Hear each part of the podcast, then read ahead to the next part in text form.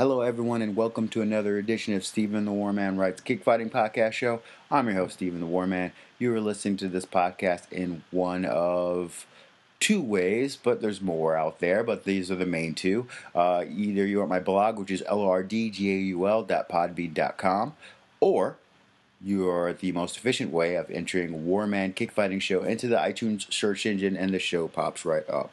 So, grateful to have you guys here, and uh, I am all smiles because Yodsanklai Fairtex has announced his retirement today after one of the great, great, great careers uh, in, in uh, Muay Thai and kickboxing. Uh, he will be a guy who, if I had a top 10 all time, uh, for me personally, as far as international and stadium, he would be in it. You know, he is a phenomenal fighter.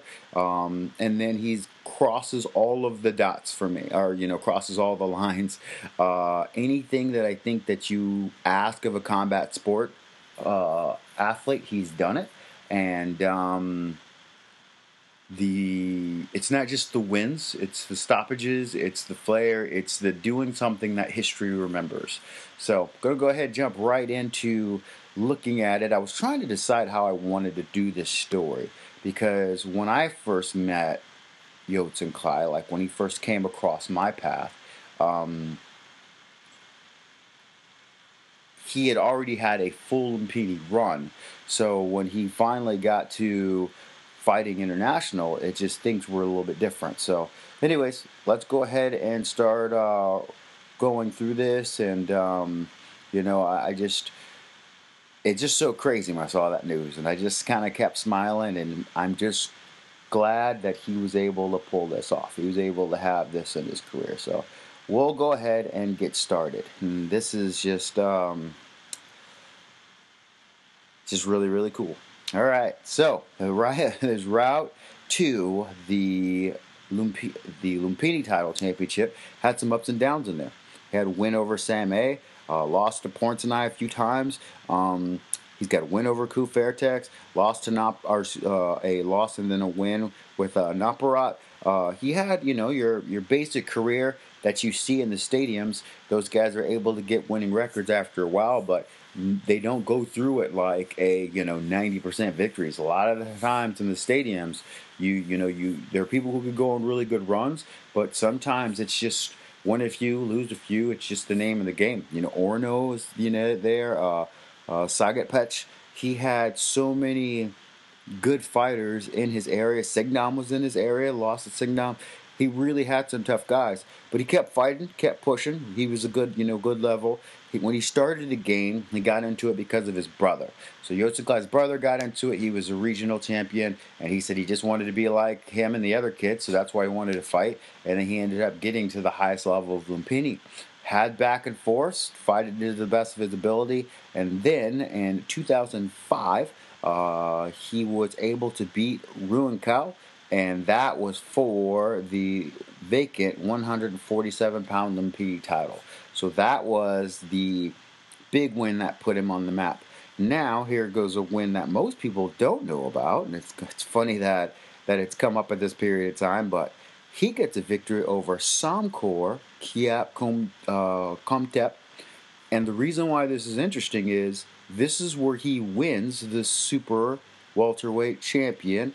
Um, and uh, it's the fight that sets him up for people say, you know, maybe he could be the guy to represent us internationally. Because at this point, it's all but, you know, Bangkok and, and uh, he's, you know, uh, I believe it was for the gosh, the Thailand PAT title. I just, I just, I just can't think of the name of it right now. But anyways, um, that's I think was the fight where people were wondering how would he do on the highest level. He had stopped uh, Ranko to win the 147 title, and he goes up to win at 154 right afterwards. And I think that that's you know good management stuff like that.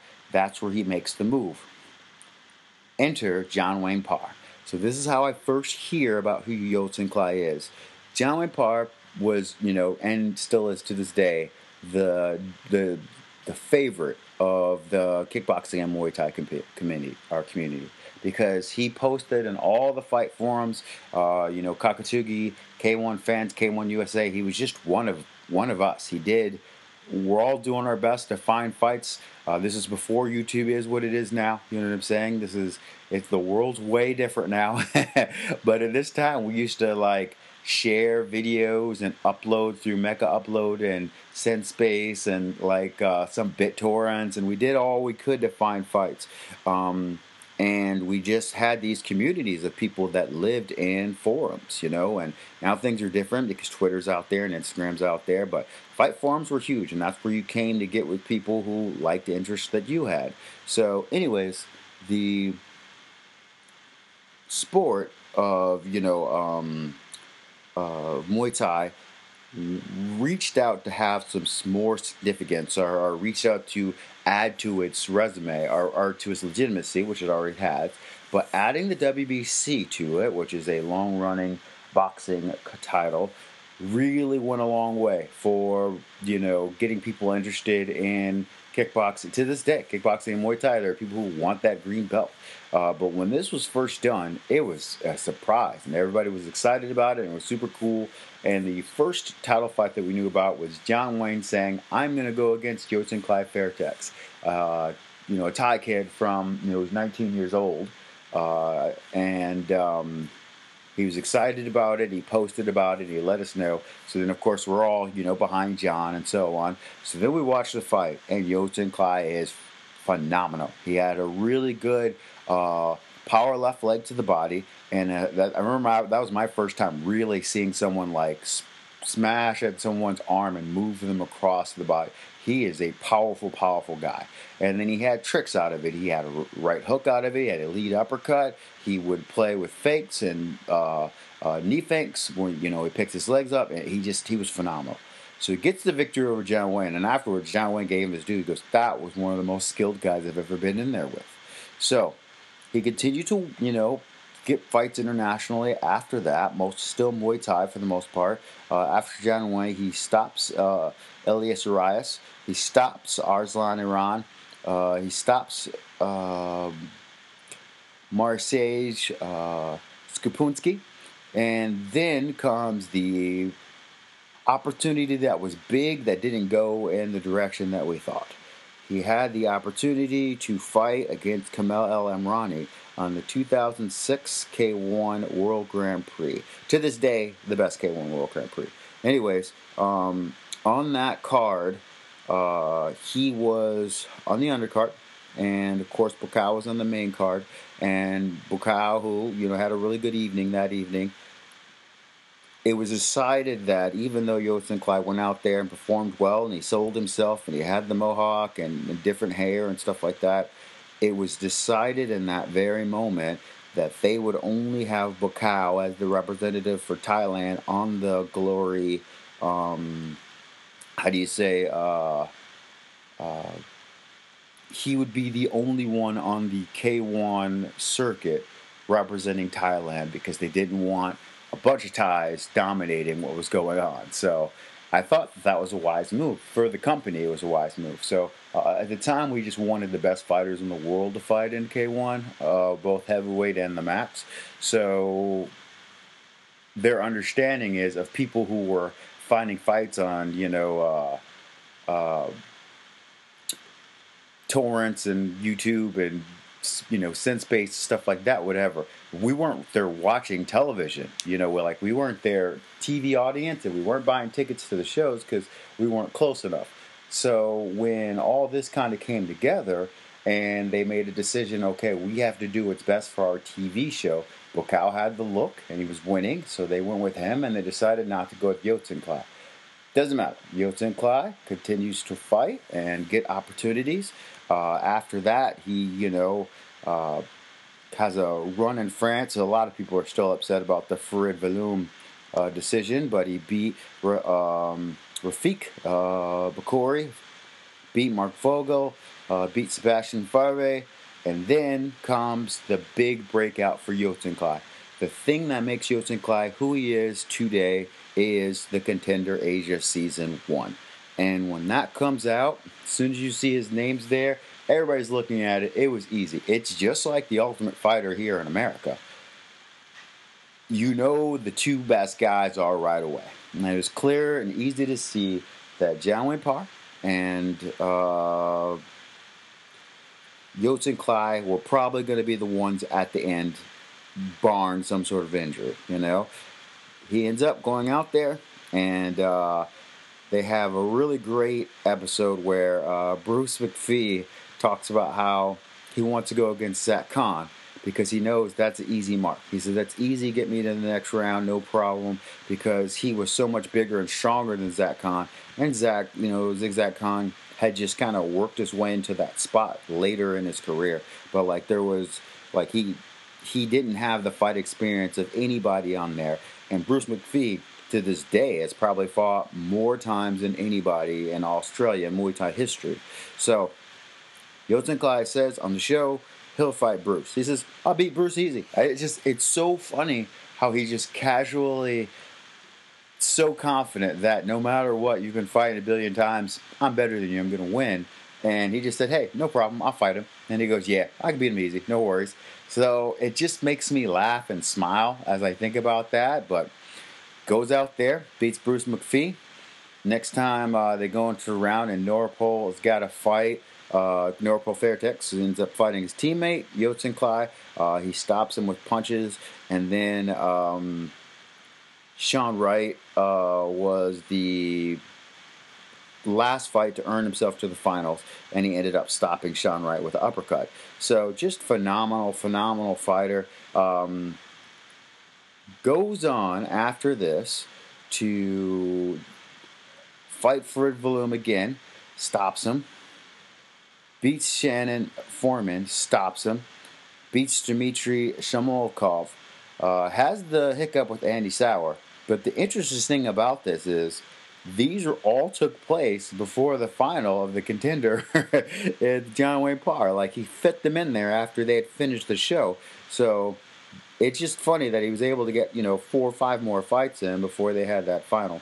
Anyways, we move forward. So, um, John Wayne Parr put up a good effort, but he was able to drop John Wayne Parr twice. And he won the fight, won big prize money. And then later on, if you ran into him, like I did in Thailand, and they go, uh, Oh, how is he doing? And he says, Um, well, he is. Uh, Teddy Ong is his name. He doesn't train the same, you know, because his dream was to get his mom a house, which he did, uh, you know, took care of his family and uh, had a little bit left over. I think they had a gym like him and his brother were going to do. Uh, didn't go to it too much, but still, he would half heartedly train and go out there and beat guys. He ended up saying, like, just he was such a name and he was so talented. He stopped Artem Levin with a right hook. That's Artem Levin. Like, like just Artem beat him in like some amateur thing down the road, but like he beat Artem Levin when Artem Levin was really on form and doing really, really well. Uh, Yohan Lidon's another big victory. Um, Cosmo Alexander in Champions versus Champions. That was uh, the first time I seen him fight live. Uh, was able to beat him um, with low kicks there. Uh, just a talent, just a really strong guy, really good talent, and these opportunities helped to make him the fighter that he wasn't able to do in K1 because around this time is where I actually met him and got to talk to him a couple times. Yodsanklai's English way better than people think. Way better than people think. Just so many Westerners come by the gym. So uh, he would um, sat down. He talked to me for a little bit. And I'm talking to him and Teddy, and then he goes, uh, "I want to fight Buakaw." And I says, "Why want to? Why does he want to fight Buakaw?" And he says, uh, "Because he's famous, and I'll beat him." And I just thought that it was just so funny. Like he just he was so locked in on that. And uh, the other rumor that was happening at the time when I was there, and this is a hilarious little side story I'll tell you guys. Some people thought that Naruepol was the strongest. So I'm at the gym, they're like, nah, Naruepol's the strongest. And then I go, really? Why you say that? And then he goes, because, like, he's, uh, and he is, like, he knows the game and he's got a good body kick. Naruepol, Naruepol's great. Like, he's great person for me just in general because he helped me a lot like would physically get stuff for me and like he was good people. But um, they were real big on Naruepol. And then I said but when they fought on the contender Yodsanklai won. And then they were like well that was business, and I'm sure that they just uh, um, wanted Naruepol to kind of take a dive for Yodsanklai. And then I remember saying, well, if they wanted him to take a dive for Yodsanklai, wouldn't that tell you that they perceive Yodsanklai as the strongest? it was just a funny moment. So, anyways, um, he ends up going on to be a big time international superstar. Victories over Karim Ghajji. Uh, when Thai Fight came into play later, um, he had great runs. Uh, uh, a lot of victories there. Uh, had some losses too, but did a lot of victories there. Um, here is one of the scarier things, scarier things that you will think about. So he won a Lumpini title in 2004 and had the, the international run that I spoke of. The first time people started to wonder would his career be over was the 2011 year, where he had a stoppage loss, um, and uh, was it? Did he get to a decision? I thought it was a. I thought that he was stopped. Anyways, um, he loses to uh, Yoshihiro Shiruse. Uh, that was in Japan. Um, who else am I forgetting? There's there was a draw in there. Uh, Arthur Kashingo, of course, that loss. Um, there was a period of time where you just didn't think he had it anymore. Like that was just a big time question. You're like, I don't know if this guy's going to be elite anymore. He had that run, and now it doesn't seem like he's the same person anymore. He then rededicates himself to the sport, completely changes his body. He always had kind of like a flat stomach, borderline gut. But when he comes back and he fights Vladimir Moravcik and then he fights Kim Sitson he is ripped up. He's got abs. He's been doing CrossFit. Like he really, really changed himself physically in a way that I didn't think was going to happen. Like I was blown away by what the the change that had happened to his body. He then goes on in 2012 of March was where he beats Vladimir Moravcik. He does not lose again until 2019 March 5th against Sami Sana in that really, really great, awesome back and forth fight. It blows me away that he pretty much won. And he's not beating nobody's, okay? He's got Andy Souwer, older Andy Souwer, but still Andy Souwer. Chris Ngimbi's in there. Eureka Kill's in there. Cedric Manhoef's in there. Uh, Victor Nagbe's in there. Marat Grigorian's in there. Like, this is a seven-year Chiklenze. He, he ended up he had a line fight run. This is one of the phenomenal, phenomenal all-time great resumes. That just from 2012, from Mar or from uh, May of 2012 to May of 2019 he did not lose. And that is just psycho. You know what i'm saying? Like like like he just had a great great career great run beat a lot of guys made good money. Now again he's you know got big management powerful management and uh, we don't know where that's going to lead to. You know there's nothing wrong with that. You know what i'm saying? Like he's he is a big time fighter who was a bigger than life role uh, in in combat sports. He's bigger than life role in Muay Thai. If you talk about the sport, you bring his name up. Everyone knows you're talking about. They know the powerful left leg. And part of me, when I talk about someone, if they're great, who'd you beat? How'd you beat them? When'd you beat them? And then what did you do towards the imagination of sports? So did you do something where people go, man, this person did this and nobody could stop it? His left leg body kick is still considered the strongest body kick in all of combat sports and all of Muay Thai. Period. There's no one that I've ever heard before him or after him that have been known more for their powerful kick to the body. Now, there are some really, really talented guys all time in stadium and Muay Thai. He is not one of those guys. He is not a top 10 guy all time in the stadiums but he is a for sure top 10 guy in international Muay Thai. And uh, for sure, what he's done over his career was just phenomenal. Just from going, you know, back and forth between kickboxing and Muay Thai and who he fought and when he fought him, he's great. He had a phenomenal career. I cannot wait to hear that he's just doing all right and he's got kids and he's sitting around fat somewhere at the end of his career. But he really did put in a great time and had a great life. And I'm sure it's a little bit tough because where they stayed in, in Thailand was, or, you know, in Fairtex, it was all right. You know what I'm saying? They had all right little setup, you know. so I'm sure he's like seeing that great facility and all that stuff. And uh, I'm sure part of him's like, man, do I want to be leaving this? But nah, he he's done. He had a great job. And most fighters in this game, they leave without having anything.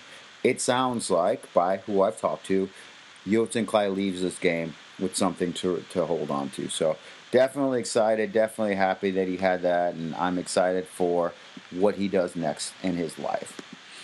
Going to go ahead and go into some results. Ilias Ennahachi gets a victory over Superlek Kiatmoo9 um, in one's uh, event, what was last Friday, and uh, some controversy. Wasn't the cleanest, wasn't the most beautiful fight. Ilyas was able to get the decision. Uh, it sounds like they want to do a rematch. A lot of people felt Superlek won. Um, but, you know, Ilyas had mentioned, he goes, I haven't fought in a year and four months. That's from the champion. You know what I'm saying? Like, got to have more consistency from that. And it's not, I don't know, I don't think it's because he's been injured all this time. I just think that he hadn't been booked. So I'm glad that that came together and it worked out.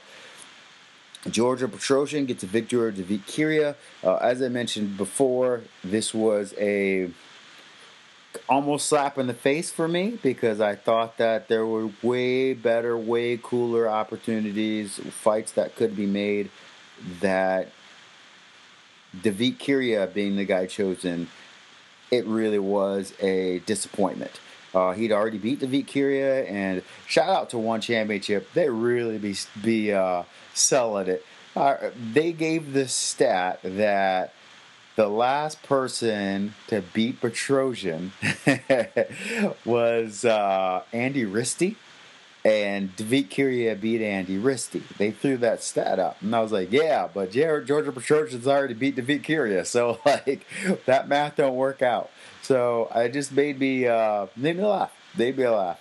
So, anyways, um, Kiria gets a um, you know, did his best and went out there and tried hard, but Trojan already fought him, already knew his speed, already knew the combos he was going to play. Uh, hurt him bad in one one part of the fight. Kiria was able to weather that storm. Storm.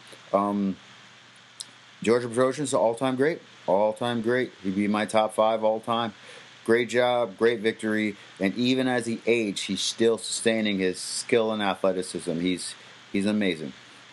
Next up, we've got Rodtang Jitmuangnon against Tagir uh, Khalilov. This was a replacement. Khalilov came in after uh, the uh, previous um, opponent. I don't know what it was. I don't think it was injury. I can't remember if it was injury or COVID. I think it was injury. Anyways, Rodtang, my favorite thing about Rodtang is this. If he doesn't feel the fight's exciting enough, he'll just go ahead and just drop his hands, just let you punch him in the face a couple times while he screams at you. He is the all action star in kickboxing. You want to see this guy fight. He does things that are not the wisest. He will probably not age well taking all the shots that he's taking. Uh, again, now that's spec. I mean, that's. It doesn't seem like there's any consistency to it. There are some people who were hit very little that are in bad shape, and there are some people who were hit a lot that are all right. But Rodtang is something else. This guy it, it's just funny to, to to watch. Where now again, it was split decision, so he played around a little bit more than he should have. But the fact that he would just drop his hands and get hit in the face and then scream and then ask for it over and over and again and he's just and then go out there and try to kill you with punches and and and drop in you know big kicks and he's just so much fun to watch. He's so much fun to watch. He's so fun for kickboxing. Uh, I don't know if he'll be able to fight like that forever because it's just like falling off a cliff. One day you can't do that anymore. Um, but good job and good stuff for him. Hiroki Akimoto, Akimoto gets victory over Shang Long Zhang uh, in kickboxing. And then Jackie Buntan gets a victory over Wonder Girl Fairtex. Jackie is a U.S. kickboxing standout in the amateur system. Uh, she wins all the major tournaments. Uh, she's got a good style about her. Um, she, you know, she can play the game, and like she, you know, she's been in this for very, very long time. Um, she was so much better than Wonder Girl. It actually kind of freaked me out a little bit. I could I wondered how it would translate when she went to the pros, and I saw she had Wonder Girl. Now, normally in general, I'll go ahead and say this: the girls that are in Thailand right now will struggle physically with girls from the West, just in general. Like they will. They're they're not. Uh, physically strong like like um, I mentioned you know uh, Yodsanklai he is a physically strong guy. So the girls that they produce, for whatever reason, are not physically strong like that. Just you know, they're, they're sports strong. So a Loma, she's pretty she's pretty strong. Luke Bengbu, like she's pretty strong. Loma's pretty strong. Um, so when I saw this come together, I go, okay. Wonder Girl had a good year last year. Was able to stop good girls. Uh, Jackie Bunt, I was like, man, that's a really interesting first fight. But when they went out there, from 30 seconds into the fight, I was like, Jackie's way better than this girl.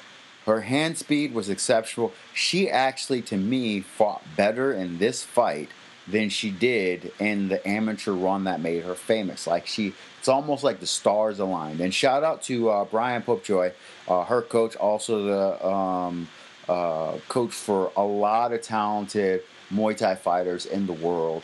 Um, it's just uh, and not to mention people who are in that one championship uh, uh, roster, um, as uh, he has uh, Janet Todd and I know it's those two. There might be one other one. He's got a glory fighter. Like he is one of the up and coming coaches in the world, uh, and he's had them for so long.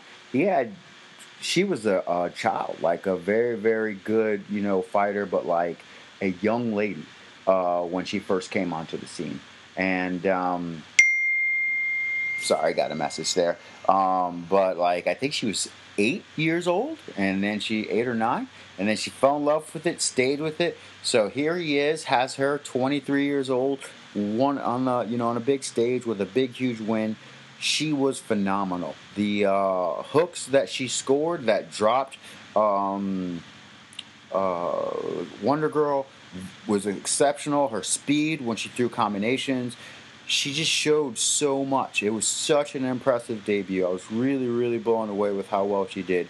Really excited for what her future is going to be because I still look back on that and I go, I can't believe how good this young lady is. She brought it. So uh, excited about her future. Excited, hopeful to see more. Um, just got to stay healthy. Just got to stay, you know. Um, uh, active. That's the big problem with one championship fighters that they're complaining about now. They don't have a lot of activity. So hopefully that's not the case. So, anyways, let's go ahead and move into what do we have here? There's only one big one left I want to talk about, and that was the Rise card. Rise card was really good. Like they had a lot of good stuff on it. I was surprised by. It. Clearly, of course, you, you go the top down when you think about Rise because um, the great. Oh, sorry, sorry, sorry. Uh, I said sorry to you guys because you, you guys don't know. I'm shifting between the notes as I have them set up. But uh, they had a card called El Dorado. Not sure where that was the theme they wanted to go with, anyways. But um, Tenshin Nasukawa doing two Tenshin Nasukawa things goes out there and gets a, a victory. Um, super fast, super talented. Uh, but Shiro uh, Matsumoto put up a game effort in spots and was able to get to a decision. After the fight, Tenshin Nasukawa says that he just has a few more kickboxing before he moves on to chase his dream of being a boxing champion. The heartbreaking thing about kickboxing right now in the world is right now I would actually, and I think Inu, uh, Inoue Monster, the uh, guy who's killing it right now in boxing, I think he's a big part of why this is true. Getting to come over to the U.S., still beating people, whatever. Boxing right now is hot in Japan. It's always been hot, but it's really hot right now because people are getting big, having success there, and they're seeing it as I can now go out and fight uh, internationally. Um, it's pretty awesome. It's awesome to see that. It's awesome to hear that um, that they're getting those opportunities. But of course, it's heartbreaking that people are going into kickboxing, having fun with it, and then moving on. It's not considered an a, a end goal or a means in itself. So it's a little heartbreaking, but we'll see where that goes. Tenshin Nasukawa gets victory, moves forward. Kento Haraguchi gets a victory uh, over Hajiji, excuse me, Heiju Shiratori. And then we have Matsuhisa Suzuki gets a victory over Soma Tometa. And um, the last one I'm going to mention, there's a lot. Uh, Jinky Umino get a vic- got a victory on here. Uh, Ubada got a victory on this card. Uh, Ryuya uh, Okuwaki got a victory on this card. So those are just some of the mainstays, people who have fought for the promotion several times. Noah Bay. Look out for Noah Bay. He's fun. You know what I'm saying? He's a uh, talented guy. Uh, he gets a victory over Yuya by decision. The Noah Bay walkout was fun. So, like, talented guys on this card. Definitely be on the lookout for it. Definitely, if you get the videos online, check them out for sure. It's on FITE TV if you haven't gotten it. So, anyways, thanks everybody for listening. God bless, and I will be back next week. Oh, before I leave, I want to apologize for missing the week before but uh, we had this huge snowstorm in my state of Texas, and then a lot of people lost power. Uh, and then I, uh, me and my my wife, we actually had to go to our parents-in-law. So that's why there hasn't been a podcast because we lost power, and you know, once we get stuff back, podcast isn't on the list of things to do. So, uh, yep, just wanted to apologize for that and let everybody know that I appreciate them being part of my kickboxing journey, and I really hope that you all sit down and appreciate, your, you know, Yodsanklai by watching any of his fights. God bless and have a good one.